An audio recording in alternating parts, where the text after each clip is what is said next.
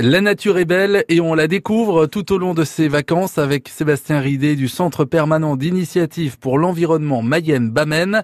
Est-ce que les araignées volent? La question peut paraître bizarre, mais en fait, oui et non. Non, car les arachnides n'ont pas d'ailes. Ils sont tout à fait incapables de voler avec les outils dont la nature les a dotés. Oui, d'une autre façon, car quand elles sont jeunes, ces araignées se fabriquent une montgolfière, un peu particulière. En effet, dès le plus jeune âge, pour se disperser, les jeunes araignées se placent au bout d'une feuille et tissent un fil de soie qu'elles laissent flotter dans le vent. Lors d'une chaude journée, les fils commencent à monter dans les airs de plus en plus haut, jusqu'au moment où leur longueur et leur poids suffisent à soulever l'individu. Le vent les emporte alors très loin de leur lieu de naissance, quelquefois plusieurs kilomètres.